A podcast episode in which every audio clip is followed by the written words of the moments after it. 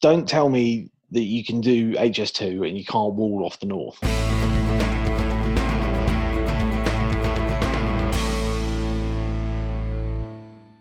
Hello and welcome to the Omcast. My name is Dom. As one half of the Omcast, I'm joined by Tom. Say hello, Tom.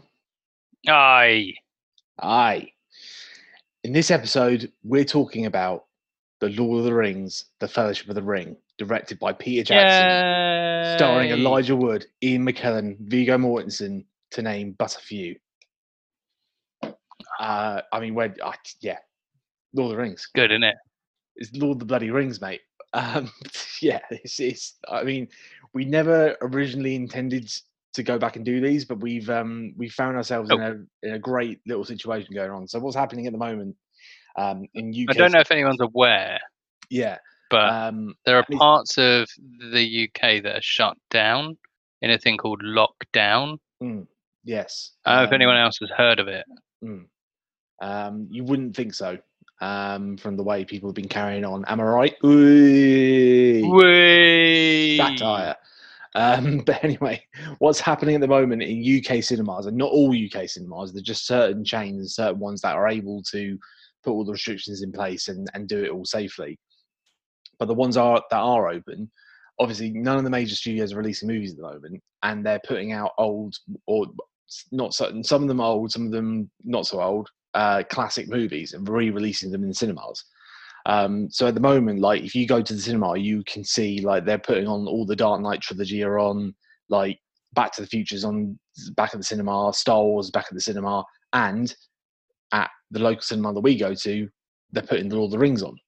So we were like, Yeah, they are. okay, so for the next three weeks, let's go see a, the Lord of the Rings at the cinema.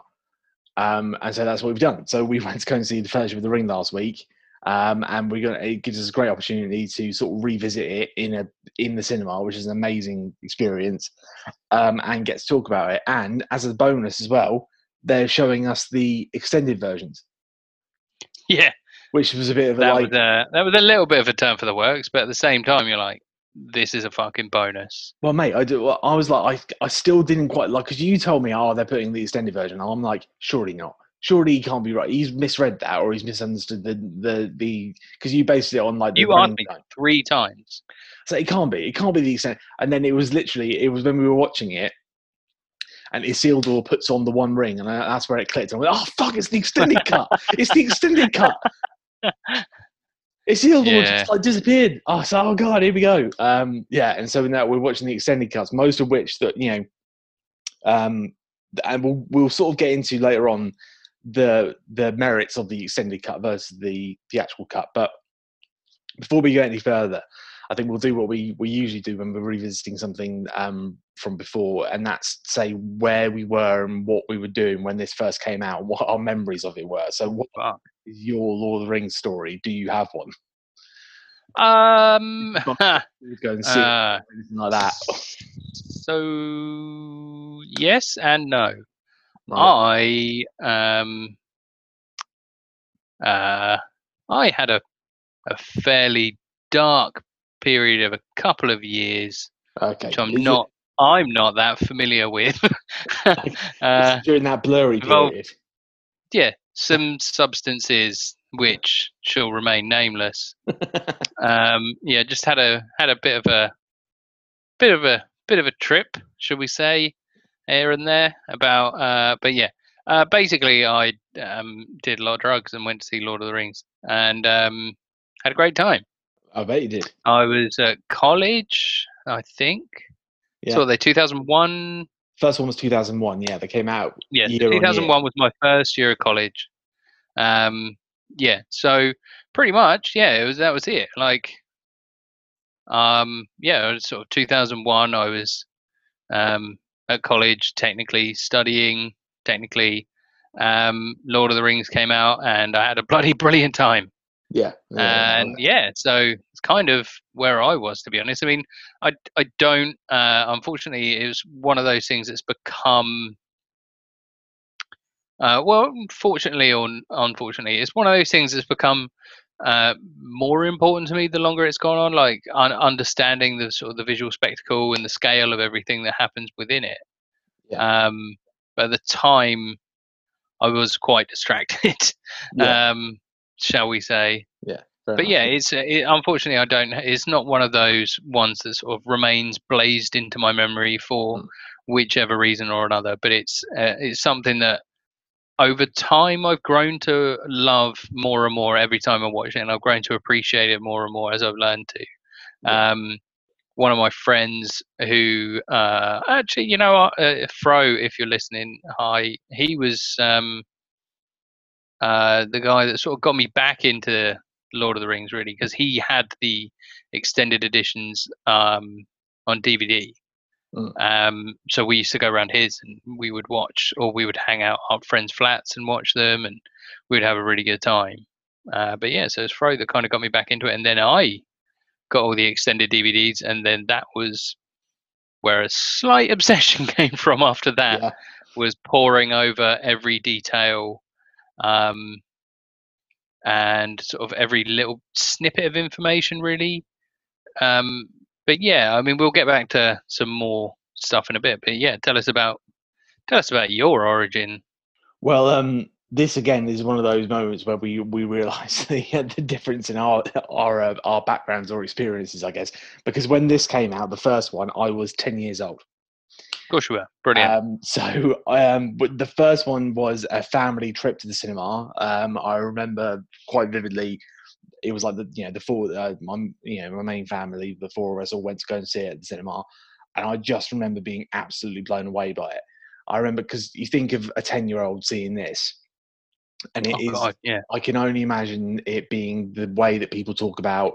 And I I had a similar kind of experience when I went to go when I was able to see Star Wars at the cinema when I was like seven when they did the re-release. right. But I imagine this being the same kind of thing that people talk about when you're a kid and you're blown away by Star Wars. This was the, this was my thing. This was like holy shit! I've never seen Yeah. anything like this, and it still astonishes me to this day that when I go back and revisit it that it does that and it can like because it's a long film. Even these, Oh, um, God, yeah, forgetting the extended cut, even the just the theatrical version is a, it is a long film and it's so dense. There's so much information packed into it, but it does Mm. such a great job of just sweeping you along with it. And as a ten year old, I just remember not being like bored at any point, just being completely engaged by everything that's That's happening brilliant. because of just just I don't know the the the level of world build. I feel I feel like Fellowship of the Ring is possibly the best example that you could possibly hold up to anyone of built of world building in a movie in a in a fir- Really? the first movie of a series. Like th- think of Yeah. another one. Do you know what I mean? In terms of the, just, just the sheer amount of stuff they have to set up, and and Yeah. the stuff they do set up and do it competently, like the number of characters, the number of they have different races, they have like the mythology of the work, and they do it all in like, and they just and they nail it, and I still it blows me away every time I see it. I just It's Yeah. yeah, it is amazing. But the the thing that I had that especially this was that how quickly it brought fantasy to like the mainstream, really. yeah, well, because it, it is it it- was a- this is this is hard fantasy. This is this isn't some sort of light uh like oh there's a goblin or a wizard or something. This is the the you know this is like the Rosetta Stone of fantasy really. Oh yeah, and they don't. This is where what- so much of like modern fantasy is born. Like all Warhammer, for example, which is seen as this sort of Mm. like global revolution of like fantasy adventure, Yeah. comes from this. It's all based on Lord of the Rings. It's all Yeah. come from Lord of the Rings. and everything, and that is it's interesting, like because you're right, there was this resurgence of fantasy, and this kind they they came out. I think it might have even been the same year that Lord of the Rings came out and the first Harry Potter film came out, Yeah, fun. and suddenly fantasy and magic and all that that kind of stuff was like prevalent again. But again, if you were to Yeah. read into um, to, um, J.K. Rowling and her work, she drew a lot of inspiration, as did anybody who'd written anything to do with fantasy from Tolkien. Tolkien was the, is, Yeah. the, is the Don, obviously, and that's where all this comes from. Um, but just like I, I don't know, it, it it blew everyone, and it was a thing with me. Like like I say, it came out when we were ten, and it was it wasn't just me. it was like a craze. Like everyone knew all the rings. Everyone knew, you know, everyone oh, was Oh, into it. Everyone like a lot of people were reading the books at school. I remember suddenly everyone was reading the books at school because the film came Yeah. out and they wanted to, or like they couldn't wait for the film to come out, so they just picked up the Two Towers book and just started reading it because they couldn't wait to find out what happened next. And it was, and like, yeah, and it became a thing, and everyone knew it. Everyone was into it. And again, the idea of this three-hour-long, dense, like really high fantasy thing, capturing the sort of hearts and minds of a bunch of kids, still kind of, Yeah. it just, it just speaks to how well it's made, how well it's written. Um, It's and yeah, that's the thing about this, is it? Like you say, it was this sort of cinematic revolution. Yeah. It sort of really defined just for me like like modern cinema Yeah. in the way that it sort of pulls everything around and you're like holy shit like they can do this yeah, it, it they was can do this and they can do this well Yeah, because it was it was that time. It was around yeah, turn of the you know two thousand one, two thousand, where CGI was becoming a, a massive thing, and the other sort of thing that it went parallel to was obviously the prequel Star Wars trilogy. I remember, and they're being sort of compared unfavorably because the difference was, whilst the start of the prequel trilogy was doing incredible things with um, computer effects, you know, visual effects generated, you know, uh, CGI. This did a mixture of everything, and it was some, and everyone realized Yeah. how better it was. Like it was the set. It reminded me. It reminds me a little bit of like what happened with the Bourne franchise versus Bond. Bourne turned up and made Bond look silly, and like I feel like Lord of the Rings turned up and made Star Wars look silly. Because they oh, okay you know what I mean? They because they did it for real, and you could tell how much better it was. It's like you can tell that when when Peter Jackson assembles an army and they go and they go to war, yeah, there's a bunch of guys in chainmail beating the shit out of each other in a giant field. Whereas when when George Lucas does the Yeah. battle at the end of Attack of the Clones, it's just CGI all over the screen. There's not one real element in the entire script on the entire screen, and you can tell. Yeah And can. yeah and that's that's one it. of the things it is the it is a case there's so much of um the Star Wars franchise that is like quite deep in the uncanny valley Yeah, Um, uh, for those that aren't familiar, the, the uncanny valley is is like a, a- is a turn of phrase that when um, you're addressing situations like uh, when something you look at something, it makes you feel uncomfortable because it's very close to being real, yeah, but it's not that close to being real. And you're like, there's something that I'm not okay with with this one thing here.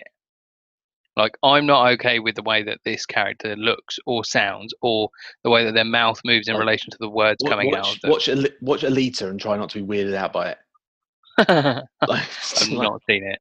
Yeah, exactly. But, that is um, the definition of uncanny valley. Is Alita? It's just like look at Really? her eyes. It's not right. Something. It's Oh, okay. Because they give her they give her anime eyes, and it's just like she looks real, but she's not. I don't know. it's Oh. not right.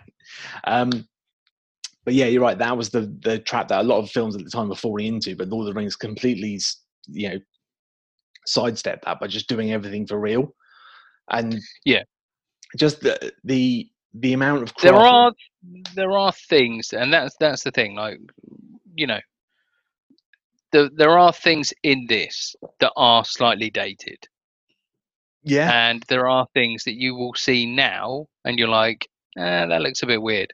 And there are other bits like throughout the the franchise that do look a little bit lumpy. But what I will say is like altogether, like especially Fellowship, for example. Before we get too much into the rest, Mm. like Fellowship, for example, is almost pin perfect with everything that it does in the Yeah. way that it describes things and shows things, uh, builds things, and sort of develops and shows it to you.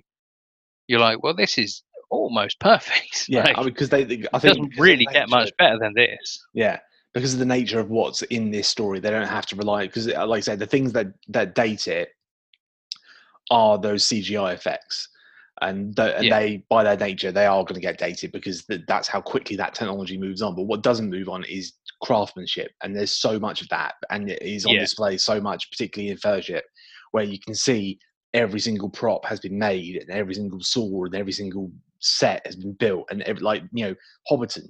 Like if we're starting at the beginning of the of the movie, they they built Hobbiton. They literally just built some Hobbit holes. They planted and they like left. They, I remember, yeah, watching some of the behind the scenes stuff. They went, oh, how long do you need to sort of plant it and make it look all lush and green and have all the um, about a year? Okay, we'll leave you for a year then. And Yeah. they let them just build a set, build this set and grow this set literally because so much of it is cultivated like you know like a giant garden and they just left them to do it for a year because that's how like again just the level of dedication that went into it and the amount they didn't cut any corners they did everything the right way not the easy way and i love Exactly. it i love it that that is one thing that sticks with me about the Lord of the Rings throughout is that they did it the right way. Yeah. They they, they built these giant miniatures and photographed those rather than Bigatures. creating bigatures as they called them yeah so they made this giant for like isengard the tower they built this giant tower and they they did this whole thing where they like you know the camera went inside and out and all the rest of it and they did that rather than do it as entire it would be really easy to do it as a cg shot it would probably you know Yeah. people and But it would looked look very okay. obvious as well. It probably would, and but exa- and that's exactly why. Yeah, if you did it as a CG shot, it would look fine at the time, in, but in ten years' time, we'd be going back to it and sitting in the cinema the other night and going, "That was shocky." Yeah. but we're not. We we you don't even think about it because every single like all those big sweeping shots of these huge cities and like and Rivendell and the way that's done again. That was just made, they made it as a model and then photographed it with with a, with a matte painting in the background. It's just like, and even just like the just the, the the trickery and things they did in terms of like scale, like making making it so that Ian McKellen looked that much bigger than all the other actors because they're hobbits. Yeah. So And that's so- something that I want to get to in a minute. Is Yeah. like because that deserves Yeah. Its own time. Yeah, they, So- they, they used every trick in the book and it works perfectly. It's, it's so good. But they also went back. They went very far back into the the book. Mm. Because they are talking about things that are you know, we're not talking about um just using computer generation. They're they're talking about going back. They're using force perspective. Yeah. They're using like projected bigatures. So they're using something that's projected over the top, not just a matte painting, but projection and miniatures and cutouts and all of this stuff as well. So they're going back to this really like quite old school approach of building all the content and building everything that exists within that world Yeah, because then it's tangible. It's got like a feeling to it. You can touch it, you can feel it, you can pick it up. You, it's got weight to it, Yeah. which is another thing that sort of you can sort of see in a lot of films nowadays where like they'll pick something up or something or move and it it just doesn't feel like it's got anything to it. yeah, Whereas like everything in this has got heft. Everything in like they're they're passing by, leaves crunch and branches move and things pass by and you know things like fall over and people hurt themselves kicking things that they shouldn't be kicking because Yeah. they're improving and yeah. uh, that- and all this sort of stuff. That's what I mean. Like uh, this one, like, and again, um, we, we we may never cover the Hobbit movies, but it is something that they a trap they fell into, and that they didn't do it in the same way they did it with this. But with this, is like the making of the movie was an adventure in itself, and people got hurt, and people got like like Sean Bean had to climb a mountain. He didn't have to climb a mountain; he just didn't like helicopters, so he climbed. Yeah, he's just afraid of flying, He's- so doesn't he like decided to walk up a mountain every day. but like just like and he said um you know we went through the cold and the wet and, and like at one point like the, like Orlando Bloom like he almost drowned the guy who was doing the scale for Gimli because their their boat was filling up with water and like I'm glad that there was some danger involved in making this like it should be a- Yeah. a, little bit there should be you if you're doing it properly then that's as it should be. Do you know what I mean? Yeah, and that's th- that's one of the things that I sort of is like the word that I'm going to keep using throughout all of this is authentic because Yeah. there's so much authenticity but, Yeah. behind everything that's done in this franchise like the Lord of the Rings franchise I would say yeah as opposed to like uh, the, the the Hobbit is and the thing is the Hobbit is the Hobbit isn't unsalvageable no the problem with the Hobbit is it, is it lost the sense of authenticity that it gained. Yeah. With Peter Jackson in Lord of the Rings. Yeah, definitely. Yeah. Um, but also you know that's for its own story really like it's it's got there's a lot going on in uh lord of the it, we, there was a lot going on with the hobbit that caused all these sort of situations to be the way that they are yeah, that's So- thing. Like, you look back at the way this, you know, the way Lord of the Rings is made. Is like there's no way that a film it could be made in the way that it was now today because there'd be No. just too much studio involved. But basically, what what seemed to happen in with in this case is that uh, at first it was at Miramax, and then they they rejected it and decided that because they wanted to do, I can't remember what they said now. They they they wanted too much money, or they they wanted it to be two films, and then they went to New Line. New Line said, well, no, this is blatantly three films.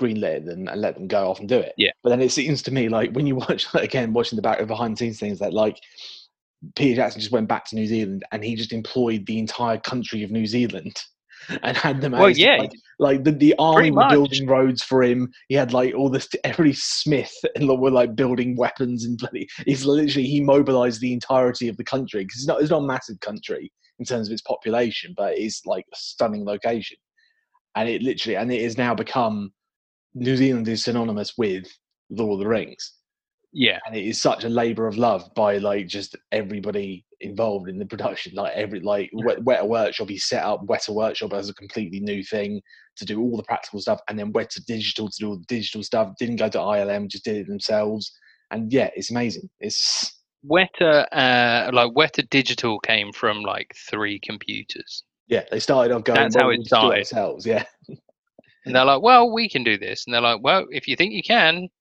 Yeah. then you know, let us know if you're having a bit of trouble." And they're like, "Well, we are having a bit of trouble," and they're like, "Right, well, here's some money, and uh, go and set up, go and sort yourselves out, and see what you need to do." But it was, I don't know, like so much of it again, like saying about the authenticity, like. Um, there's another thing that I'm going to keep referring to is um, anything you can imagine. Mm. I think that's what it's called. I'll just double check the name. is that the book? Yeah. So this is um, uh, a brilliant, brilliant book, and it's somewhat of a biography of Peter Jackson, but it's also a biography of the Lord of the Rings and Hobbit films and how they got made. Mm. Uh, and what it does is it lines up, um, yeah, anything you can imagine, and let me bring that up, and I can tell you the name of the author but it's uh yeah it's it breaks down into like excruciating detail about how Weta came into action and how this guy came into action, how this guy came into action, how the whole country was mobilized. But talking about the authenticity is like New Zealand itself is a large character within it, but Yeah. also the people of New Zealand are so ingrained in how this whole production went because Yeah. it is like this attitude that the Kiwis have. And it's like this very kindly, very supportive, like community led way of dealing with things. Yeah. And that everybody's like, okay, yeah, oh, yep, let's let's pitch in, let's get it, let's get it done, let's do what we need to do, and let's do it right. They're not Yeah. fanning around, they're not wasting your time, they're not taking money off you unnecessarily, and it it just goes to show because the at the the the quality that it's built upon.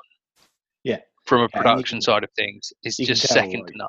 you can, and you can tell again looking back at those behind the scenes stuff. Like I think it's um, what's his name? Richard Taylor. I think that is the name of the guy who runs uh, Weta Workshop, and he just goes around and go like talking through all the swords and like, oh, we we put the inlay here, and we put this Elvish script along the along the um, Yeah. the pommel of like Gandalf's sword, and it's like that's no one's ever going to see that on screen, but you've done it anyway. No. You've painstakingly like, and all these little things that you've done because you care that much and it's just like and like he has this he as a hiring person was like we don't hire you unless you're going to be passionate about it and, and that is kind of like the ethos that's driven through the whole thing and you can see it but ah, it's amazing i mean we kind of gushed a bit about how it's made we haven't really talked about the film yeah.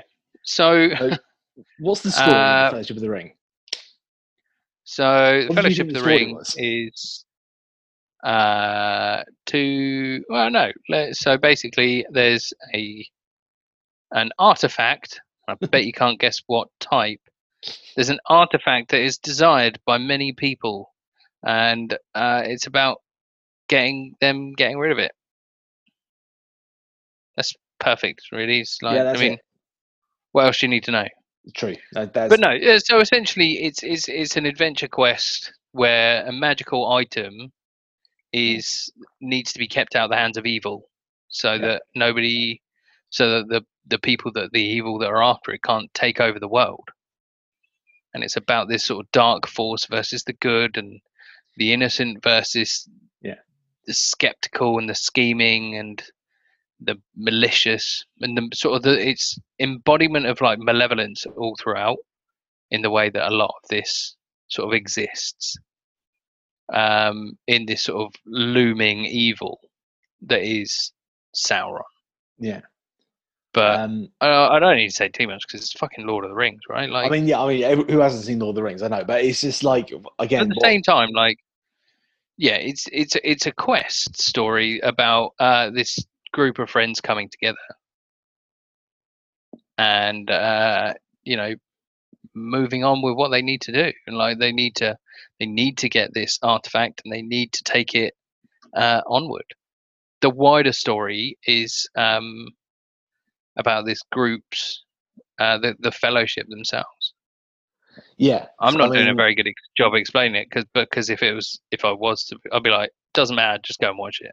Yeah, I, well, exactly. I mean, who hasn't seen Lord of the Rings? But it's just like to sort of this is again, if you're thinking about it in the context of the entire trilogy, this is set up this this first film, and as much as it does move the story along, and like I say, I'd love the pace of uh, of it, particularly the theatrical cut, how quickly it gets through everything.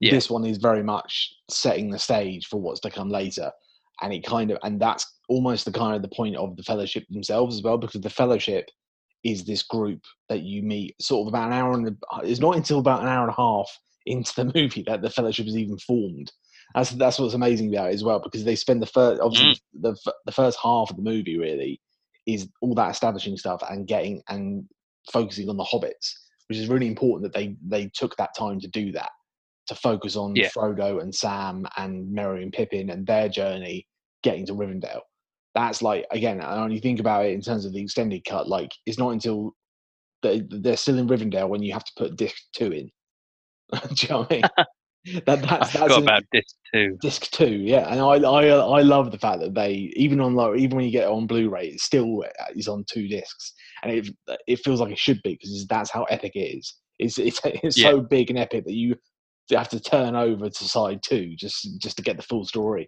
um And that's the thing. Like we were talking like before we were recording about how Peter Jackson was talking about DVD. Yeah. But you've got to remember at this point we were just moving into we were just moving into DVD yeah from VHS. So VHS could not have done it could they that's the thing So. VHS, this would have had to have been on.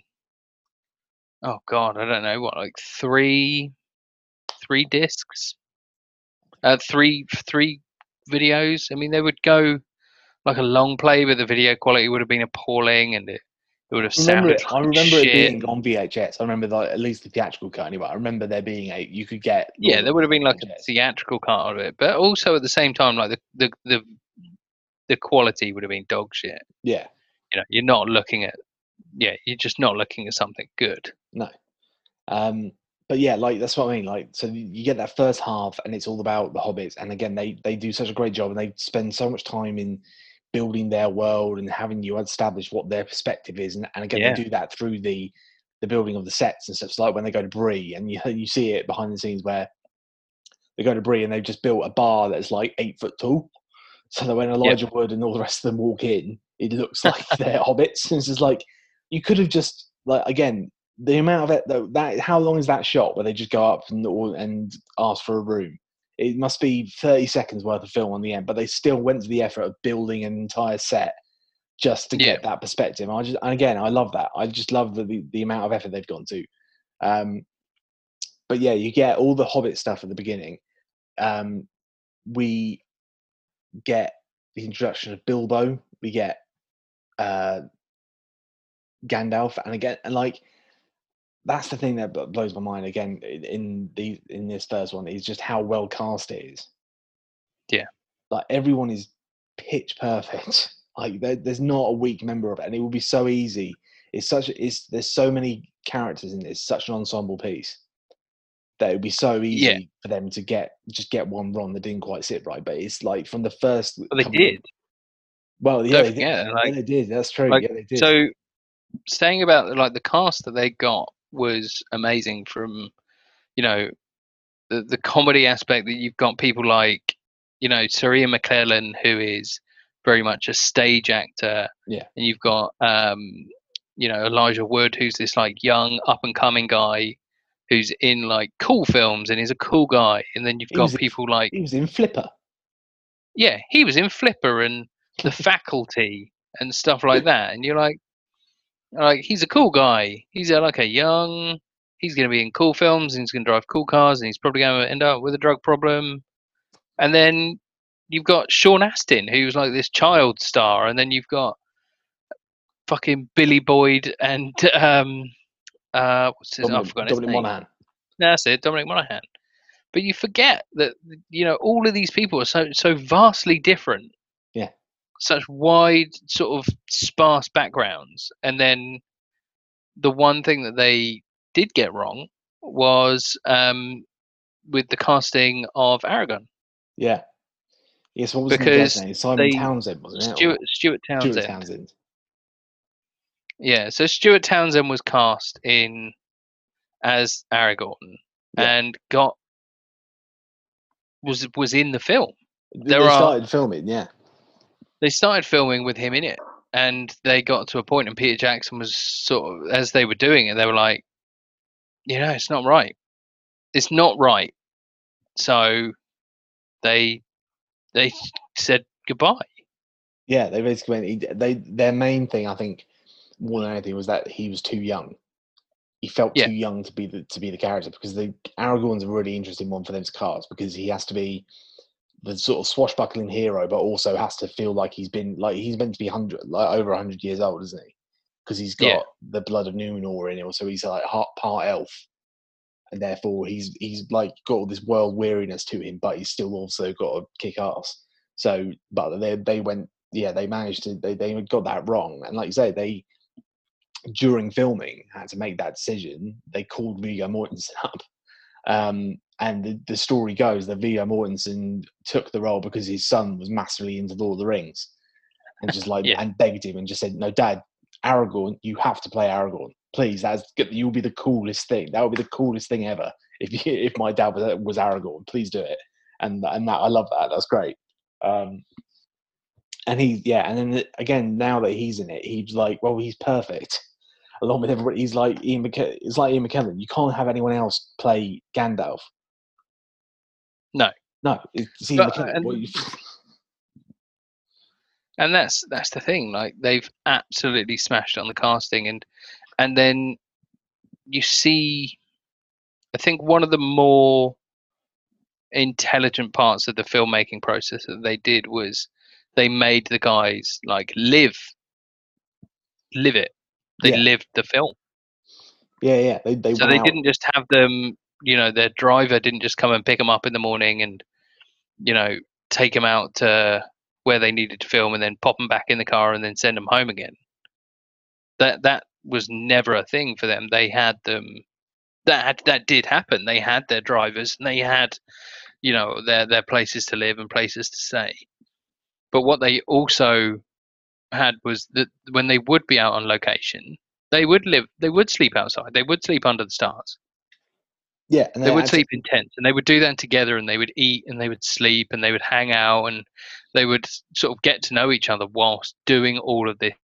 stuff and they became the fellowship themselves became really really close and really really tight friends but also uh, like famed method actor Viggo Mortensen barely slept inside like throughout the production No, he, he just he went full Aragorn, but he was like he's another one where it was like, well, it couldn't be anyone else. Once you once you saw him, and it was like, yeah, yeah, it was yeah. Yeah. I, I, get- it's completely yeah. I buy everything you're saying and everything you're doing. Like he knows El, he learned Elvish.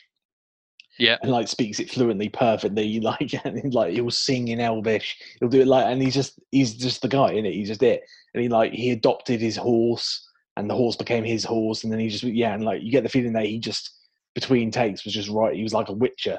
He was just like riding out along, like just going out righting wrongs, going from town to town in, in New Zealand. Just like, and they're like, "Viggo, we need you back on set." He goes, "Okay," and just like goes back. Fine. Fine. But I'm slaying this Demogorgon. I, okay, never mind. like, but yeah, it's I'm, it's I'm teaching it's, these it- children about the the importance of friendship. But okay, all right, fine. The true meaning I of have to do it on screen instead. Yeah, exactly. Yeah. but Um, yeah, and that, that's that's the thing. It's like you say, um, um, you know, we are looking at again. It's the authenticity of it. It's the fact that they these guys knew each other really, really well, and they're very good friends, and their kids are named after one another, and you know, Billy Boyd and Dominic Monaghan remain to this day best friends because of what they did. Yeah. You know, they, they they knew each other very, um, like very distantly. They knew each other from like the acting circuit and from being guys of a similar age, being in similar things. Yeah. But you got to remember, like, uh, and they've yeah, like I said, they've remained best friends. But you, you're talking about people like Dominic Monaghan, who's, um, you know, biggest acting credit at the time was he was the the guy on the moped in Hetty Wainthropp Investigates, which is one of these sort of like cardigan wearing, police bothering, Yeah. uh, crime solving grannies. Yeah. And like that was But what he was known for. But, but but, that's then he became Pippin. But it's the same with all of them. Like, I mean, Orlando Bloom is another one. He literally came straight out of dra- out of drama school and came and did this. Yeah. Uh, you hear the story of how him and I think it was him and Billy Boyd flew out together. And like apparently Yeah. you, got, you got told like Billy Boyd got told, oh, you're going to meet this guy at, Heathrow. Um, his name's Orlando Bloom, and you're going to be flying out with him. And he goes, right, okay. So he he goes to the airport and he sees a bloke who looks a bit elf-like. He goes up to him, sorry, is your name Orlando? He goes, yeah. All right. And so they got, and it was Billy Boyd's 30th birthday, and he was flying out to New Zealand to do Lord of the Rings with Orlando Bloom, and they just got pissed. Brilliant. They just had a load of champagne, got pissed, landed in New Zealand, and it was still the same day because of the time difference. So then he just got pissed there and celebrated his 30th again. So, I love that sort that camaraderie again. Like it was great that like there weren't any. Because you do hear about these, you know, I think of stuff like Mad Max Fury Road, for instance, where Charlize Theron and Tom Hardy apparently hated each other's guts. Like, Really? yeah, yeah, that's that's the story is that they hated each other. Meanwhile, their stunt doubles got on so well that the stunt doubles are now married. But Gosh. yeah, but like you can't imagine that with with this cast. Like everyone just clicked, and it, it shows on screen. You can tell. Um, Yeah. none of them ever break character or anything. So like again, Orlando Bloom is very he, he plays Legolas. He's very stoic, and he he doesn't. It's not like he's cracking jokes all the time or anything, but you No. can tell there's something there between like particularly between him and like um uh John Rhys Davies. Who again, John Rhys Davies is Gimli. What a great bit of casting! Like I just It's uh, it's brilliant. And one of the things that like uh so when you and I went we went with my girlfriend Mm. and I pointed out to her at some point that because she watched the um she's a big fan as well and she pointed out about the reunion that Josh Gad did oh yeah, for the yeah. sort of the return of the Lord of the Rings sort of thing. Uh, and she was saying about how funny it was that John Rhys Davies was like crouched down and and I'm like, you do know like he's the tallest out of all of those guys. Like Yeah. John Rhys Davies is like six foot two, six foot three, six foot four. Yeah. He's a big guy. Yeah, he's scared. Like apparently, like the, the stunt guys were scared of him during the fighting because he's Yeah. like he's he's old school as well, and, he's a little bit older than everyone else. He's just like, oh, no, we're we're not choreographing it. You're- You're going to come at me, and then I'll hit you, and then you come at me, and I'll hit you, and that's it. That that was the extent of how they were going to choreograph it. So, Yeah, because it's like it's a fight for him. Like and he can barely see anything. He's having wrap because he's got all these prosthetics and and this mask on and everything, and he just apparently he had an allergic reaction to it. He had it was like a, a hellish experience for him making the movie, but you wouldn't know it from his performance because he's just brilliant. Like he's having a yeah, brilliant. he's having a great time, and I feel like Well, yeah, not he's not not so much having a great time, but he again he's living it. he's Like totally he's yeah, just he's- in it. Yeah. At every point, and you go, this fucking guy, Yeah. he gets it. Like these guys are all getting this. Yeah. Sean Bean walking Sean up a Bean. mountain. I mean, we, Like- we need to talk about Sean Bean because I feel like this is his film. They're all well. Obviously, he gets a lot more. To, I mean, it's Lord of the Rings. You should know what happens to, Yeah. to Sean Bean, his character. Also, he's played by Sean Bean. What do you expect? But um, he's fucking. I, I always forget how great he is in this. Yeah. he's so good because uh, again, the sort of the underlying thing throughout all of the films, but particularly is, is laid bare in this one, is the idea of the ring being this corrupting force that tempts people.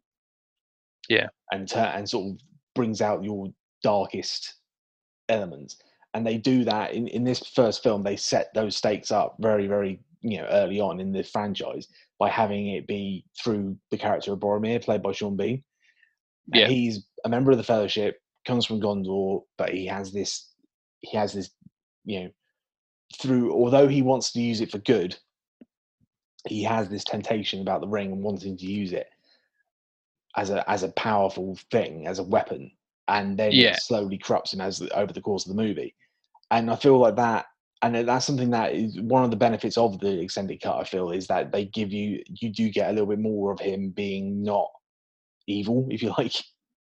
Yeah. You get a few more like more sympathetic moments of Boromir. Like there's a moment where he's comforting Frodo after a particular event, which wasn't in the uh, theatrical cut. And I feel like they had to cut some of that back, and so he was more clear cut of a villain almost in the theatrical cut than Yeah. in the in the extended cut. and it is i mean i wouldn't say it's necessary but at the same time it's it's understandable that like these decisions are being made Oh yeah, like I, I honestly, I, I struggle with the the extended cut Fellowship because I do feel that, like I say, it this film has to do so much heavy lifting and it has to keep you engaged and keep you informed. And I do feel that the extended cut does sort of slow the momentum down a bit. Um, in in in a few places, and I do feel that of the three, Really? It does it benefits the. I wouldn't say it makes it worse, but I feel like it benefits the least from it. oh, okay Um, like I feel like so the prime example, like right at the very beginning, um, you get this amazing long um, intro from with Cate Blanchett doing the voiceover, telling you all this backstory about the ring, and then it cuts to the Shire and Bilbo and Frodo. In the original theatrical cut, it just cuts straight to Frodo sat under a tree reading the book, and then he meets up with Gandalf, and they have this whole long conversation between him and Gandalf, and that's your introduction to the Shire and Frodo, who that's the main thing is that introduces you to Frodo, and Frodo is the character who we're going to be following it. He's the main sort of point of view character for the whole thing. He's the Luke Skywalker, if you like. Um, yeah yeah but in the in the extended cut, they chop that in between Bilbo being sat at his desk writing, and it sort of it means that that scene that that great back and forth scene between Gandalf and Frodo is like it loses that momentum because it keeps cutting back to Frodo uh, to Bilbo. And like, there's a bit where Bilbo feels like he's lost the ring, and he's just sort of bumbling around. It's like it's good, and it shows you, yeah, again, it, it it informs you more about Bilbo's character, but it's just it's losing that momentum. Do you know what I mean? yeah yeah i do know what you mean like if if i were to be if you were to watch that for the first time Mm. like you know why it's in there That- because if you yeah. were to watch it for the first time that gives a perfect indication That's the that get, allows you insight into that world yeah, but having seen it however many times before that happened yeah, exactly, yeah. Yeah. it Is is it going to like- pull you out that's the thing. The extended cuts, they're they're for the fans, but just like even again, like little things like you get that that sense of urgency that you get when when Gandalf first sends Frodo and Sam off. And they see he sends them off and it's like, right, you gotta get a break, go, go, go, go. And then like Gandalf's like, scared and like jumping at little noises and all that the rest of it. In the extended cut, they then the next scene after that is a bit where Frodo and Sam just go, Sam, listen, look, it's the elves. And then they stop and just watch the elves go by for a bit. And it kind of all the, the um all the urgency's Right. kind of gone for a minute. And it's just like again, it's a great world building thing, and it's very relevant when you get to the you know later in the series. You understand they're going to the Grey Havens. That's very important. But right now, we're on the run. The fucking the, the, Black Riders are coming. We need to keep moving. the you know I mean? Yeah, and that's but that, again, like there, there's like I will sort not not sort of steadfastly defend it, but like I can see the rationale. Yeah. Behind every single bit, Mm. because that is you know that's how like hobbits would react because that's where they're coming like, from. the You know, they're coming from they've never seen anything like this, and or all these things that they've seen are coming from legend Yeah. and no, so they're going to be sort of distracted and frightened and Yeah. it's the one it is the thing that's going to sort of pull them out yeah. No, I get it. Like, I, the I same don't. time like there are points where you're like I, I, that's that's the difficulty with it. It's like because I'm, it's not a criticism so much as it's just an observation, I guess. Because every every scene that I'm talking about is really well crafted. Every scene, every scene they add is a good scene, and like you understand why they put it back in. It informs you more about the characters, it informs you more about the world, and it's great. It just from a completely sort of um, meta filmic point of view, stepping back, it just slows the flow of this film that I'm watching down a little bit. Do you know what I mean? Yeah. Where, but in the context of the film itself, yes, that's exactly how Frodo and Sam would react. The other thing is obviously that almost everything they put back in is something that's come directly from the books. So they they're just they're being more faithful to Tolkien, which is never not a good thing, particularly for you know for all the fans and everything. So again, you can't criticize that. I'm not, it's not a criticism; it's just a case of it. Yeah, I I felt that momentum slowing a little bit, which is I can I could see if this was the version that was released originally in cinemas, I could see casual fans going, "Oh, this is too much for me." Yeah. Do you know what I mean? This is too this is too too high fantasy. It's too much for me. For whereas the theatrical one that they did release was able to like grab you by the lapels and go, "Right, this is what we're doing. you're you're involved. Yeah. It's, Lord of the Rings. This is what's going on. We got there's a there's a ring. It's going to blow up the world. Come on. Uh, yeah, but like that's the problem there is but one thing that i would always sort of stand by with the lord of the rings like the the extended ones is that very rarely do director's cuts or extended versions do anything different do anything bold do anything strong do anything that really adds a great deal of value like i know there's the joke about blade runner is that uh, there are however many different versions Yeah. um like five different versions of it, aren't there? but each one is structured in a different way. So there, Yeah. there's the Deckard version, there's the non-Deckard version, there's the uh, the the modified Deckard version, and then there's uh, so there are all these different sort of ways in which people are interpreting the films and understanding the films and recognizing the content within the films. But when you get something like the Lord of the Rings, where everything is just adding a little extra depth or an extra layer, Yeah. or an extra twist or an extra bit of flavor to something. Yeah, absolutely. But none of none of this is none of this really affects the film poorly. no. It just adds more, Yeah, but exactly. sometimes that more is isn't. Ne- I don't know.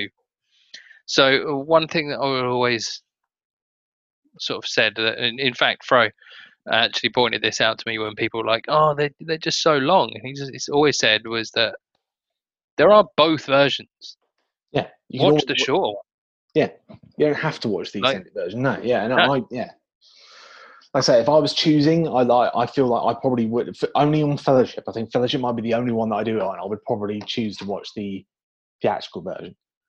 Mm. Just because, like I say, I just, just that energy that gets you into the story, and then once you're in, then it's like. And the other thing for me, again, this is like this is completely personal preference. So we've talked about um, high fantasy in in these films, um, and a lot of that comes down to the elves. Um, Yeah. and the you know the Galadriels and the Arwens and the uh, Hugo Weaving's character Yeah. Elrond. Elrond. Um, yeah, so all those guys who get a lot more to do in this in this first film. In the later films, in um, Two Towers and Return of the King, not to get too much into them, you get the uh, Theoden and the court of um, Rohan, and then Denethor and the court of um, Gondor. And me, my personal preference, I prefer those stories with the kings and the courts and all the and the sort of Shakespearean backstabbing and all that kind of stuff going on. Yeah, because you're a elf racist. I know. I just I prefer that. Like I've always I've always struggled a little bit with high fantasy. It's the same reason like I've, the the fantasy elements of things like um, Game of Thrones weren't the things that attracted me to it. It was it was the Mhm. the intrigue and the, all that kind of stuff. So as a just from a completely personal preference point of view, I prefer that stuff in the later Yeah, and that's than that's. Like I I said it to you at the time when we were watching this. When Galadriel turns up, like I love Cate Blanchett, I love Galadriel as well, but she she slows everything down to a fucking snail's pace because she talks so slowly and everything she does is so slow and drifty and ethereal. It's like, oh, I get it, I get it. You're a fucking elf. I'm just like, do you know what I mean? It's just like at that point, yeah, like two hours in at that point, and you're just like, oh, fuck. yeah. Those are like, the things that were, things that are, and some things that have not yet come to pass. The future. Just say the future. Like have not yet come to pass. No, no, no. The future. Just stop using stop using ten words when one will do. For fuck's sake. With like, do you I mean? It's, it's frustrating. Oh dear. No, I Um, know what you mean. But yeah. like again, like this there's like justification behind all of it Mm. as well, isn't there? Because you know, we are talking about like a a race of people who are thousands of years old. Yeah, and uh, I know, completely get why And so the they don't are- have to the, the the elves talk slower and they act slower and they they meditate on things they don't think about things and don't take any decision rashly which Yeah, is they- why Yeah, again, like one of the things that I would sort of go back to is um, when you were saying about kids reading Lord of the Rings at school. Mm. I did when I was at primary school. I was like eight or nine years old, and I was reading Lord of the Rings to the point that my teacher at the time told me I was a liar because she didn't believe that I was reading the Lord of the Rings. Um, she was like, "I don't think you're reading. I think you're showing off." And I was like, "Well, thanks, miss." fucking Jesus. Yeah, but but yeah, and it's like it's fine. Like it's just one of those things, and you're just like. But I read it then, and it was like I had no fucking idea what was going on. Yeah. But I was having a brilliant time learning about it. Yeah. You know, I was I was like, oh, there there, there are orcs, and this is what orcs are. Like I I learned of it through stuff like um like Warhammer because my my cousins were into it and my brothers were into it and that's how I sort of learned about these bits and pieces and then all of a sudden it's now re- right there in front of me in the world and I'm like oh wow like this is this is what this is now. So this is how this is what an orc looks like and this is how orcs do this. They aren't just miniatures on a on a table they're actual sort of monsters and they talk and they communicate and the, the orcs are being um, bred with goblins and men and so they're taking on this new form and they're uh, and it's like they're so so so dense in there there's so much content in it and it's all pulled together in a way that you just go i can't deal with how like complicated some of this is and Yeah. i hate the songs so i'm probably going to skip them bits Yeah. but yeah it's just such a rich world and then you say about like the elves is sort of going back to my original point and you go oh the elves are fucking annoying but everyone thinks that Yeah, like when people like pe- like and people like oh it's because they're so old and because they're this and they're like Yeah. oh yeah but they do take their time don't they yeah. and they're then just like you realize there's like cultural differences there as well because like hobbits are known for being uh, like taking their time as well and the reason that hobbits live to as old as they are is partially because they sit around all the time and do nothing yeah, they're a slower pace of life. Yeah, but they like have a much um, slower pace of life.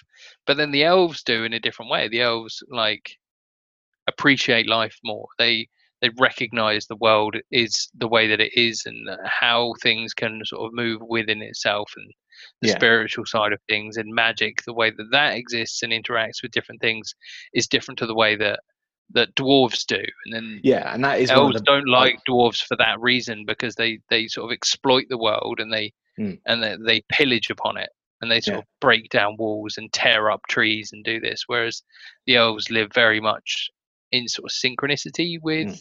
the the world in itself. Yeah, and that's what's like again, just just the, the production design on on these movies and the way like what you know dwarf armor and dwarf you know weapons and everything look like as opposed to elf weapons and elf like armor and, and the way everything looks is just everything's been thought about to a- to such a degree. I love it. Yeah. It's like that is one of the good things that came out of um, the Hobbit. To be fair, there is that sequence where because they have a Rivendell sequence in their first movie as well, where they go to Rivendell to meet the elves. But in that movie, it's they do the whole thing where there's loads of dwarves and they just bump up against all the elves and just like and there's that sort of eye rolling. Well, this is just this is how you know them the dwarves taking the piss out of the elves, basically saying how ridiculous and and like Yeah, it all is.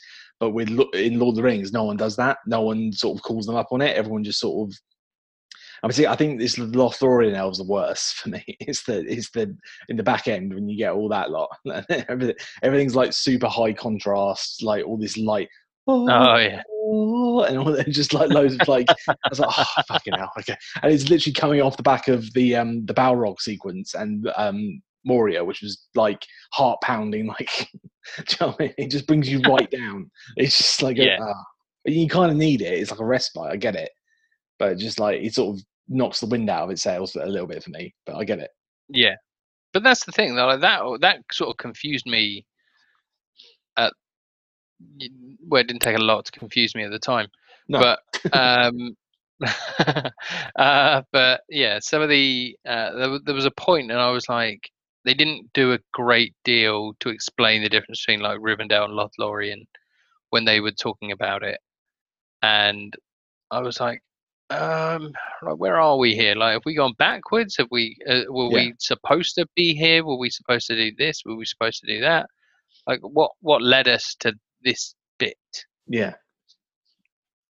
And Yeah, that know was. Kind of some of the and bits it, and that it is a bit jarring and like like they do yeah they do do normally they do such a really good job because there's so many environments in this first film as well like you go from Mm. you know, you know the shire to like sort of the woods and the the wilderness between there and the, and um rivendell then you go up into the mountains then you're in the caves and then you go back to the woods again and you kind of go okay have we got like you say have we gone backwards i'm not i'm a little bit confused but like yeah they it's the one time where that communication of of movement of going from you know one environment to the next does break down a little bit um Yeah. but like you do get that you you quickly realize that this is a different set of elves with a different and once you meet Galadriel basically it sort of clicks into place that it's like right Yeah. no this is a different place um Yeah, because because in the they they in the they don't really explain it as Lothlorien and Rivendell. They keep referring to them as like the wood elves and like the the elves of the forest, and yeah but then that's even and- that's confusing because then you go well are these they're Legolas. both But are these Legolas's people? No, this is di- there's Yeah. other wood elves. No, he, he's a wood elf, but not that he's a north wood elf. These are the south woods. like it's just there are different woods with elves in them. Right, this is just Yeah. one set of wood elves. like yeah, and these elves aren't fairies. They're they're not like like fairy elves as as some sort of cultures have them. Yeah. These are like elven people, which is a whole different thing, and that's where like this elven culture from the Lord of the Rings, or as you would sort of understand them in a modern context, again is taken from Lord of the Rings, which is sort of portrayed perfectly in the films. yeah, all the little things. Like again, I've I've got it on in front of me at the moment. And just like the little moments they have, like when um when they're trudging up the mountain and they're all they're all stuck in the in the snow except for Legolas who just glides over the top of it because he's that light footed. Yeah. It's like again, that's Yeah. a perfect example of yeah, he's a he's a guy with arms and legs, and like, he's just like you, but he's so they're all so in tune with nature that they can do stuff like that because they're so like otherworldly, almost bordering on magic, but not no one's shooting sparks out of their fingers or anything like that. Do you know what I mean? It's it's that sort of real world magic. Yeah. Yeah, that is one thing that sort of so a lot of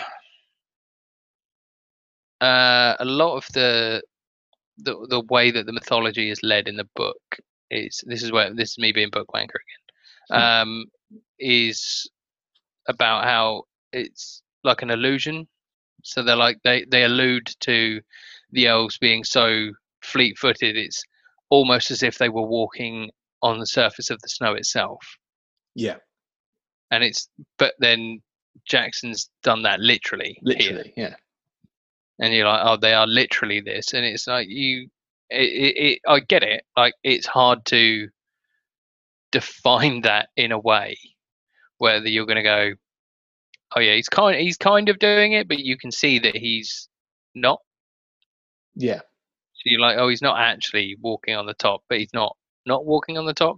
So I can see why they've done that here Yeah. because yeah, it is definitely. one of those like very small moments that exists within this where they are sort of being a little bit more literal and a little bit on the nose than you would usually sort of expect from something that's so sort of uh, accurate, shall we say? Yeah, true. But uh, again, it's like it's that is part of the adaptation from you know visual to from book to something that needs to be visual, isn't it? So it's the same with like with you know Sauron and the Eye and and you know um but then again they they've done they went out of their way to find like there was particular concept artists. I think it was like Alan Lee and what was the other guy's name?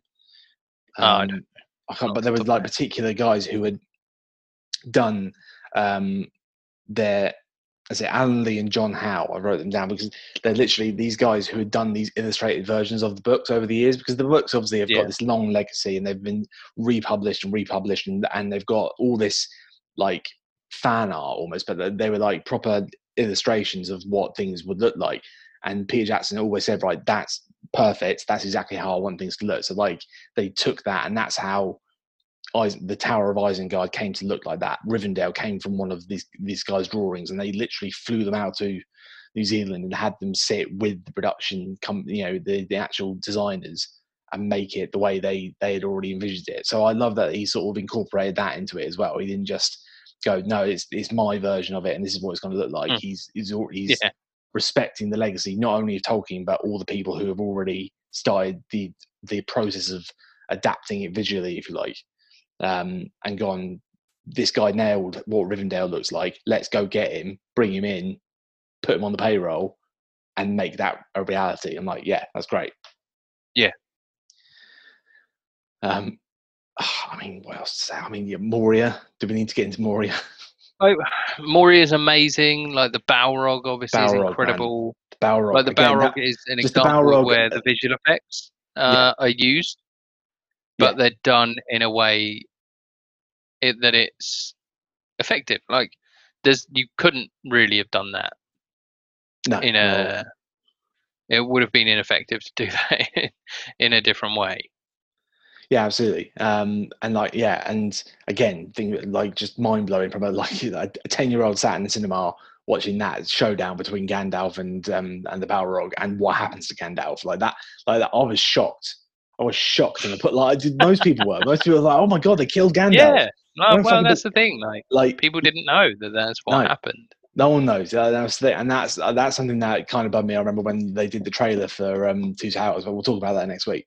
Um, but yeah, like I just remember being sh- like so shocked by that because Gandalf was like he was, and because they did such a great job of se- setting him up um, with Frodo and and everyone that he was like the Rock. He knew what to do. He knew what was Yeah. going on. He's he was their leader, and even within the Moria sequence itself, they had that everyone stopped and waited because Gandalf didn't know which way to go. So we Yeah. will wait until he figures out which way to go, and then they go, "Oh, now we're and now that character who you all rely on to tell you what to do, he's gone." And you go, "Oh fuck, Yeah. shit, what are we going to do now? What are we going to do?" Like, it's such a it's such a throwing everything out, you know, flipping the table over, um, and to Well, do it, that's that's the thing. It tears up the rule book, doesn't it? yeah, and, so, and to do it Because a- everyone's always got. Everyone has like the leader, de facto or not. There's always the leader, and there's always the person that's guiding it. And there's always the wise old so and so that tells them the way. And it's it's like it's what we've mentioned on like Star Wars before, where it's like there's the conventions that exist within these franchises or series or anything like that where people go yeah this is this is where this happens. This is how this works. We all know what's going to happen with this. Yeah. but then it doesn't in lord of the rings. Like they they sweep your legs out from underneath you. And it exists in the in the source material as much as it does in everything else. And he just goes no it's not how this this isn't how this story ends. Exactly, yeah, and and that's something that's they not what we're going to do here. That, that's exactly what they sort of said again, going back into the, some of the when they were talking about the writing of it and structuring it, how they how they went about doing it. They went every time we strayed a little bit from Tolkien, did something different, we find ourselves sort of going back towards it. And every time because it was constantly yeah. being rewritten, like they would like the actors would get rewrites under their door literally every single day, and almost every single time it was going back towards what Tolkien did. Because then you realise how well yeah. structured his story is. And again, like you think about like Gandalf's and what happens to him in this film, like almost immediately, it means that the character who we kind of already only know as Strider at this point, Aragorn, then has to step up into that leadership role at a very crucial moment, which then sets up his character arc going forward into the next few movies. And it's like, yeah, no, Tolkien knew exactly how to structure this story. He knew what needed yeah. to happen, when it needed to happen, and how it needed to happen. And it's just like, yeah, this is like, like just follow that. You got the blueprint, just follow it, and they did, and they and they absolutely nailed it. Yeah, absolutely smashed down the park with everything to do with these. Like, there's no way, shape, or form that you can sit within this and say that they've done wrong. No, like there are there are things that are very different. You know, yeah. I'm sure that the massive fans of Tom Bombadil were yeah. really upset that you didn't get him in there. Fucking that you didn't get Tolkien's. You didn't get, get Tolkien's Jesus. Don't get me started on Bombadils. That's what that's that's that's the name that the collective name for people who who bitch and moan about when they make an adaptation of a book and it's not exactly like the book. The collect, the name for that is a Bombadil. Really? Yeah. Well, that, well, I, to me it is anyway. Oh, you fucking Bombadil. It's fine. It's different. For like Ready Player One wasn't exactly the same as it was in the book. It doesn't mean it's bad. Like, like I thought the film was better. Yeah, I know. Well, just, that's an example. But just anything that anything that's adapted from a book, like oh, the book was better fucking bombadils. Here they go. Here they go again. Oh, Every single. That's the thing. like people are going to be mad. Yeah. People are always going to be mad that something's different because it's not, especially in a book. Yeah. Because it's like that's not how I imagined it. Yeah. You know. But even like little things that, like like the lines and stuff. So I feel like there are people who are annoyed about the. There's the incantation in this about the whole the one ring to rule them all in the shadows bind them and all that. But the full thing yeah. is in the land of Mordor where the shadows lie and like even on the on the behind the scenes stuff, you see like Christopher Lee trying to do the whole thing, and they're going, "We're not doing the whole thing, Christopher," because Christopher Lee is like the Tolkien guy on set. Yeah, he's that he knows it inside out. He knew Professor Tolkien, like he like you get the idea that he's like he's the authority. Um, and we'll probably talk more about Christopher Lee maybe in the next one. But yeah, I um, think when he's, I mean, his role in this is someone else. Like he's amazing it's a career defining like yeah and again interesting that this was around the same time that he had the little resurgence because he had this and Star Wars kind of came out at the same time. This is yeah, just yeah. vastly superior in every way. Is his performance in this and what and what he gets given to do is so much better in this. Um, yeah, but yeah, he and he would like so I get what they what people get uh, like when it's not exactly the right lines, but I mean. How can you be upset about this as a Tolkien fan? I don't understand, and there probably there always will be there always will be, and yeah, there will. There will be people who are annoyed that because of what again the other thing that kind of happened off the back of this is that it became a popular franchise in so much as there were toys and video games, and I remember playing the game. I played it not long ago, Return of the King. It's a great game, and but like, I'm sat yeah. there playing an officially licensed Lord of the Rings Xbox game where I run around as Aragorn killing orcs, and like just the thought of that would piss a Tolkien fan off. I imagine. Do you know what I mean? But like, like that's like we're like big old nerds and stuff. You know, yeah. when you read like high fantasy and stuff like that, you know, before it was cool, you got picked on for it. Yeah. You know, you got picked on for laughing at like nerdy stuff. And oh, you you want to be a dwarf? You're going to be an elf, are you? Know, yeah. from play in the woods, and you know, why don't you look at uh, football or something? You're yeah. like, well, fuck off. But yeah, but that's the thing. This became such a because this came out again. Maybe it's a generational thing, but like for me, like because this came out when it did. By the time I like I got to uni, everyone I knew, everyone I knew knew Lord of the Rings. We yeah. all knew it. We all. I think there was one time. I think there was like a weekend or whatever where we're all skinned. We're students. We've got fuck all to do. You sit around and watch and the, the extended versions of Lord of the Rings over a weekend. Everyone knows yeah. it. Everyone knows like the memes. Everyone has their favorite lines. Everyone has like favorite characters like and it's just it is such a massive thing for like a whole generation of people and like say it was what previously would have been a geeky thing that is now become this big Yeah. phenomenon, and they have this these films to thank for that to bring it back out. Otherwise, it would have They do, yeah. Because it's sort of the, the way that it's normalized fringe culture. Yeah. Or something along those lines. Because, you know, people always point out that this is like, oh, it's a really nerdy thing. Oh, excuse me. Uh, people always point out, and they're like, oh, it's this really nerdy thing. And then you go, actually, it wasn't. It was just, a it was a bestseller. Yeah. 40 odd years ago Yeah, exactly. Yeah, you know like what you're talking about now is fucking silly so Yeah. like you don't really address things in the right way when you when you talk about it like that but it's how society's moved on is it is it normalized this as being fringe lord of the rings brought that back. Mm. it's this blockbuster cinema. It's this grandest sort of screen and stage and sort of platform for it to be on that pushed it right into the forefront and people went mad for it. People people love it. Yeah, it was a like phenomenon. I have, really I have like friends who were not in any way shape or form into like fantasy fiction or anything like that absolutely mad for this sort of Yeah. stuff and that's what I mean about like when I went to uni. So there was like the people I'm talking about who were, it wasn't just nerds like me or people doing English lit or whatever. It was like it was all the guys who play football. Oh yeah, we all know Lord of the Rings. We all know um, you shall not. Or th- th- they'll throw out a line like "you shall not pass" or or wherever it happens to be. Is in the zeitgeist. Do you know what I mean? It's part of the culture because of Yeah. these movies made it a, a mainstream thing and everyone knows it. And it's like, or like you know, you, you can shout they're taking the hobbits to Isengard and people know what you're talking about. Like yeah this is the world we live in. it's a great world, and like yeah, and it's great. no to- longer being sort of gate kept by these people that are that are sort of that's one thing that I always find about like fringe culture is the frustration with gatekeeping and Mm. people being like, "Oh, you didn't know," or "If you think you're so good," or you know, if you think you know this about whatever, then tell me this, that, and the other. And it's it's like the joke that you know people are like, "Oh, you didn't know Charizard was." Or you didn't know this was, or you didn't know what that was, and you're like, yeah, I'm gonna I'm gonna make fun of you for trying to make fun of me for that, you know. And it's like I've had I've been that guy. I've had fucking like really in-depth arguments about with people who have got differing opinions on why the Eagles didn't just take the hobbits Oh, to or or is, Doom. is that what um Gandalf or the ring meant? itself. Well, no, is that what Gandalf meant when he said "fly, you fools"? Yeah, That's the whole. That's how. Fly, you fools. Obviously, he means that you should get the eagles and just fly there.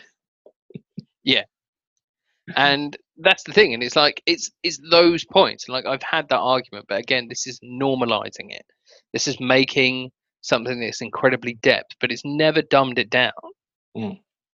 It's never dumbed it down it's never made it inaccessible. And it, that's what's and that's the amazing about perfect it. line that it follows again. And that's what's amazing about it is that it again the reason that these it stands the test of time and it and it is still relevant is because what Tolkien wrote about was you know bonds of friendship that are forged through war and obviously it was you know inspired by his experience in the trenches and there was uh, I mean recently there was a film Tolkien wasn't there starring Nicholas Hoult about his life. Yeah. Um, and it's and those there are but there are messages and things that are said in this in this movie that- which are still as relevant today. And it's, it's the one that everyone comes back to is like um, so do all who live to see such times but that's not for them to decide. Oh yeah. All you have to do decide is what to do with the time that's given to you. And that is such a like that is almost like a rallying cry. i've seen that used as a quote so many times over the last year. Yeah. As a you know the, the times that we're living in at the moment we're all just going oh fuck i'm so i'm but we're sick of this virus we're sick of like you know, having to stay out all the rest of it. And oh, I wish this is, wouldn't happen. And it's such a like gandalf. So do all who lived to see such times. That's not for you to decide. Exactly. All you have to decide is what to do with the time that's given to you. I'm like, that's perfect. Like, like you could be like, it doesn't matter that you're talking about a oh a, a magical ring that will Global destroy the pandemic world or whatever, or a or global ring. pandemic in 2020. It's still relevant, and that's just that's what me. It's stuff like that, which is the core and the heart of the movie, is that line and that sentiment. And there's a reason why it's repeated right at the very end of this first film. It's the thing that Frodo flashes back to of his memory of Gandalf Yeah. And it, but it's that distillation of everything. That's the whole thesis of the whole thing. And that is why it's still relevant. That is why people are still going out to the cinema to see it. That is why we're sat here talking about it still, because that is such a strong message and such a universal message that everyone can get their heads around. Yeah. And Yeah. me, I love And Lord it's of the Rings. I really yeah. I think we should probably wrap it up there. Yeah, I mean, we've got there's plenty more to talk about. I mean, the one last thing I think we should talk about before we sort of close the book on Fellowship of the Ring is Boromir's last stand, Okay. Because otherwise we'll never talk about it because he's not obviously not in the final movies. But that was such an epic moment, um, and so brutal. And just, I'm almost I'm amazed as well by this the, the brutality in that final fight. Just generally, it's just it's crazy, isn't it? Yeah. like when, Like- when Ar- Aragorn fights the main Uruk-hai guy, he chops his arm off, chops his head off, and it's just like it's so brutal. that whole scene Yeah. from the moment that Sam realizes that Frodo's walked away Yeah. to the culmination of like Boromir's death Yeah.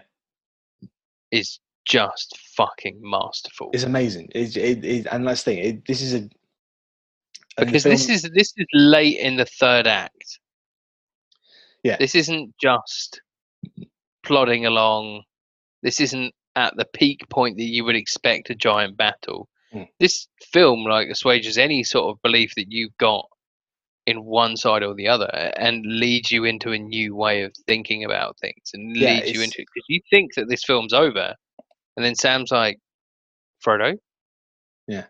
and then he's gone and you're like oh fuck where is frodo oh no now now what's going to happen and yeah, that's the thing. They they perfectly marry it. Like again, that's why I love and particularly just the way it's structured and the way that they they put everything together is that you get that because you get first you get the big confrontation between Boromir and Frodo, where he finally snaps and tries to take the ring from him, and that's that's like the the emotional climax of the film, if you like. That's what it's all been building to is that one com- big confrontation, that all the tension that's been going ever since they left Rivendell. You get that, and then that's immediately followed up by the the action climax of the movie, which is literally that everyone's fighting for their lives because the Uruk-hai have found them, and it's like, and they they perfectly in set they come at exactly the right amount of time. Like you've had just the right amount of time to build up the threat from Isengard and the fact they're being hunted. Just the right amount of time to have Boromir. You know what's going on with his head, and it's been slowly building up all this time, and then they both hit at the exact perfect moment. It's just like, ah, mwah, chef's kiss, chef's kiss. it's it's fucking brilliant It's great, and It- just and I, I just remember being like affected by like as a kid, just watching this guy kicking ass and just like I can't. Like, I'm sort of like you come to your dad. I can't believe he kept going, Dad. Like, he had three arrows in him, and he was still fighting. He was like, he was hard, wasn't he? He was like, yes, son, yes, he was. it's like, like Yep. it's like it's such a great. I love that they they did him justice, and he he got to have that that final stand and sort of had that redemptive moment. Um, and then yeah, he gets his his scene with Aragorn at the end, which is just is brilliant and and ami- uh, brilliantly acted. Um, and that again is from the both of them as well like Yeah, i know sean bean's amazing but like the understatement that Viggo delivers Viggo's unreal, man. We, uh, he gets more to do in the later ones. We'll talk about it, but yeah, he Yeah. he's so not a showy actor, and I'm so glad that he got this part because it would have been so easy if it had been a Hollywood production for it to be someone like a Tom Cruise or something. Do you know what I mean? But Yeah. that I'm so glad that he like because there's a lot of the franchise is like on his shoulders, um, and especially given the, with this first film as well, that he just kind he just came in halfway through. yeah kind of turned up Didn't have any like sword a week training. into production two weeks into production he was getting people like- throwing people were throwing knives at him and he was just batting them out of the air.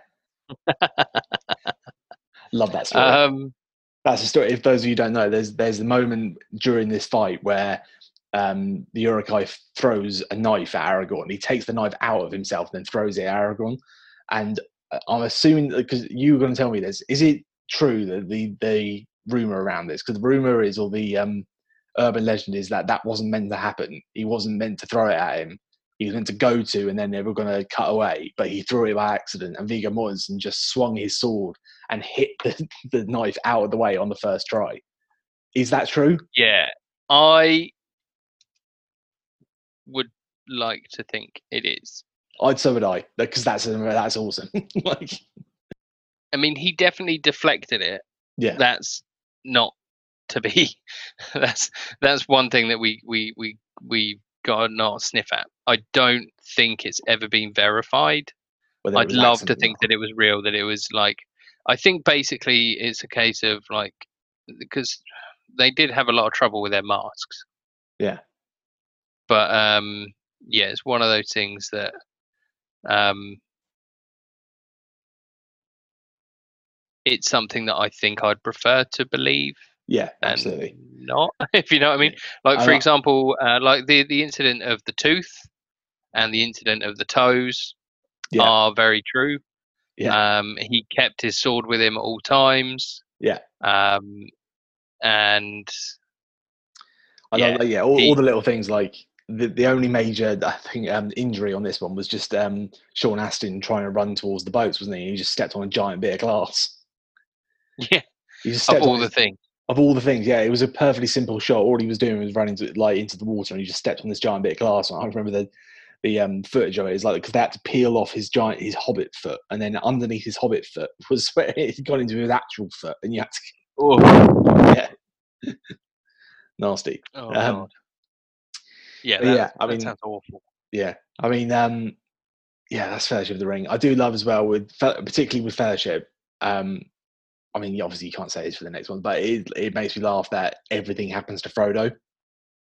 Yeah, Like he's the one who falls over. He's the one who gets like stabbed by the the um the cave troll. He's the one who gets grabbed by the big tentacle monster thing. Like it's just it couldn't have been any of the other hobbits. Just one of them. Like didn't like I get that like just just once, just have it be someone else. Like I get that you're like ratcheting up tension because he's the ring bearer. I get it, but there's like nine people here. Does he have to be the what the victim of everything? yeah, but it's also I think it's the the attraction of the ring for like dark forces. So everything like things are like led to him, like Yeah, I guess so. instinctively anything that's got like dark in its sort of soul or in its heart. yeah. Okay. So what? Did the, be sort of so like- the, did the mountain deliberately trip him up so he fell down the mountain then? Like, No, I think- like but also that again that's like the weight of the ring Yeah. Is like something that has a physical effect on frodo Yeah. and again sort of talking about the like the differences in between like the books and the films Mm. again it's more like illusory um than in the book because it Yeah. is like him carrying the weight is metaphorical kind of yeah. because whereas in this there's there's like a physical weight to it as well that Mm. he does really struggle with and you think oh actually you know frodo's not having a good time and like he can feel it constantly whereas in the book you can quite easily describe the fact that he's got this weight around his neck Yeah. whereas on film it's a little bit more complicated to be like he he feels like he's got the weight of the world and all right you've told us that six times now like Yeah, I mean they do do again. They do do a great job of of visualizing certain concepts. So like when the what it looks like when he puts on the ring.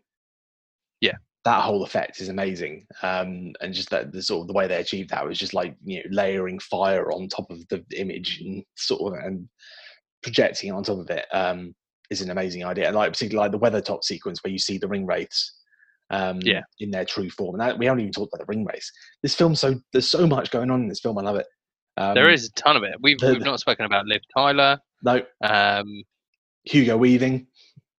hugo weaving just there's so much that we just haven't even gotten to No. but it's such an incredibly dense like even the the photography itself Yeah. like but there's only so much time that we've got at Yeah, 11 true. o'clock on a tuesday night That's true. tuesday That is- today is- I, don't. I don't even know what day it is it is. your tuesday No, I'm not. Um, yeah, you're right. I mean, we we've done our best to talk about Lord of the Rings. It's an amazing achievement, a monumental achievement in cinema. We all know that. Um, but it's Yeah. great to have an opportunity to not only see them again at the cinema, but also talk to them, talk about them um, on the podcast.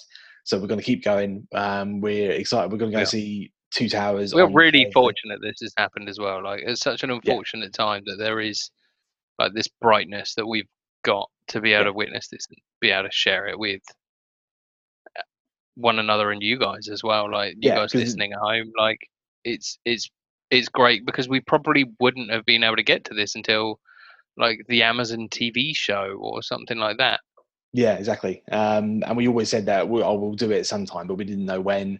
Um, but Yeah. this, yeah, it's an opportunity to talk about it, and they, and it's such a massive franchise that has shaped, and like I say, it's it's a it's a milestone in terms of cinema, and so much of what Yeah. we talk about now owes a lot to Lord of the Rings that we have to talk about it.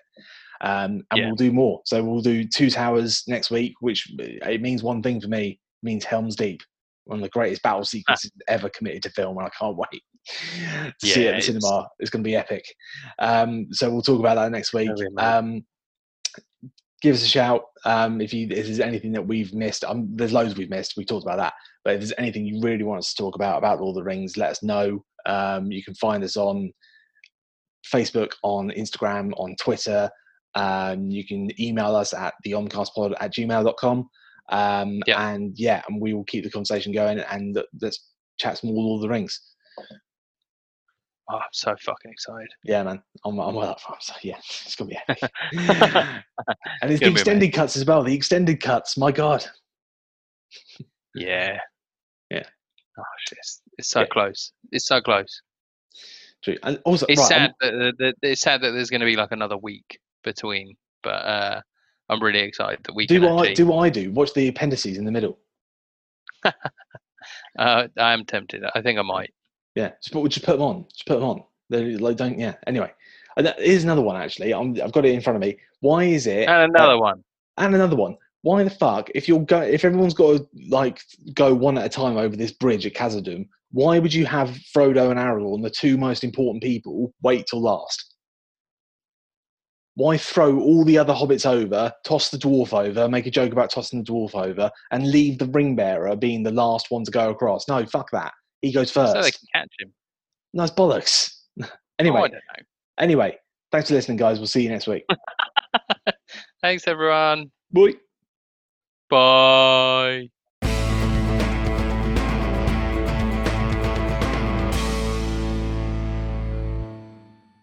I was going to try and say something in Elvish, but Elvish. um, I'll save it for the next one. no, I don't know. I don't know. I don't speak Elvish, so sorry.